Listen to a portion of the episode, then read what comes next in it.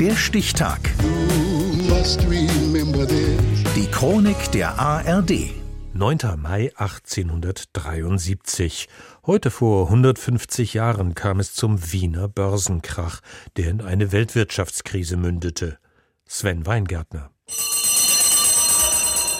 Innerhalb weniger Stunden verloren Aktien und andere Wertpapiere fast ihren ganzen Wert. Es war der bis dahin schlimmste Börsencrash Österreichs. Nicht nur Spekulanten und Banken waren betroffen, auch die Ersparnisse von Tagelöhnern und Fabrikarbeitern waren weg. An fast allen großen Börsenplätzen hatte der Aktienschwindel einen nicht dagewesenen Umfang und Zynismus erreicht, aber nirgends hat der tolle Tanz um das goldene Kalb mit solchem Schrecken ein Ende genommen wie in Wien. So beschrieb die Zeitschrift für die gesamte Staatswissenschaft ein paar Monate nach dem Börsenkrach rückblickend die Stimmung vor dem Zusammenbruch. Weit verbreiteter Optimismus, allgemeine Sorglosigkeit und staatliche Zurückhaltung bei der Regulierung führten zu einer Spekulationsblase. Die Aktienkurse stiegen und stiegen. Jeder wollte auch in völliger Unkenntnis von Finanzprodukten an dem Boom teilhaben. Banken vergaben Kredite, ohne dass sie dafür vernünftige Sicherheiten bekamen. Nur wenige Tage vor dem Börsenkrach eröffnete Kaiser Franz Josef I. die Weltausstellung in Wien noch mit den Worten Österreich-Ungarn ist nach allen Richtungen in erfreulichem Aufschwunge begriffen. Dabei waren die Märkte schon überhitzt. Allzu groß war die Gier auf rasche Gewinne gewesen. Dank schnellen Geldes wurden viele Firmen gegründet, auch im Finanzbereich.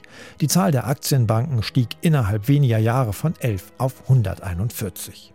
Der erste, der dann in den Morgenstunden des schwarzen Freitags Insolvenz anmelden musste, hieß Adolf Petschek.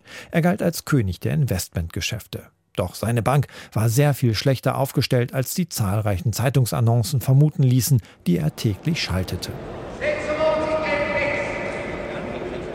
Der österreichische Schriftsteller und Feuilletonist Ferdinand Kürnberger schrieb in seinen Beobachtungen Mittags um 1 Uhr wurde die Wiener Börse polizeilich geschlossen und da sage man noch, dass der Freitag ein Unglückstag ist.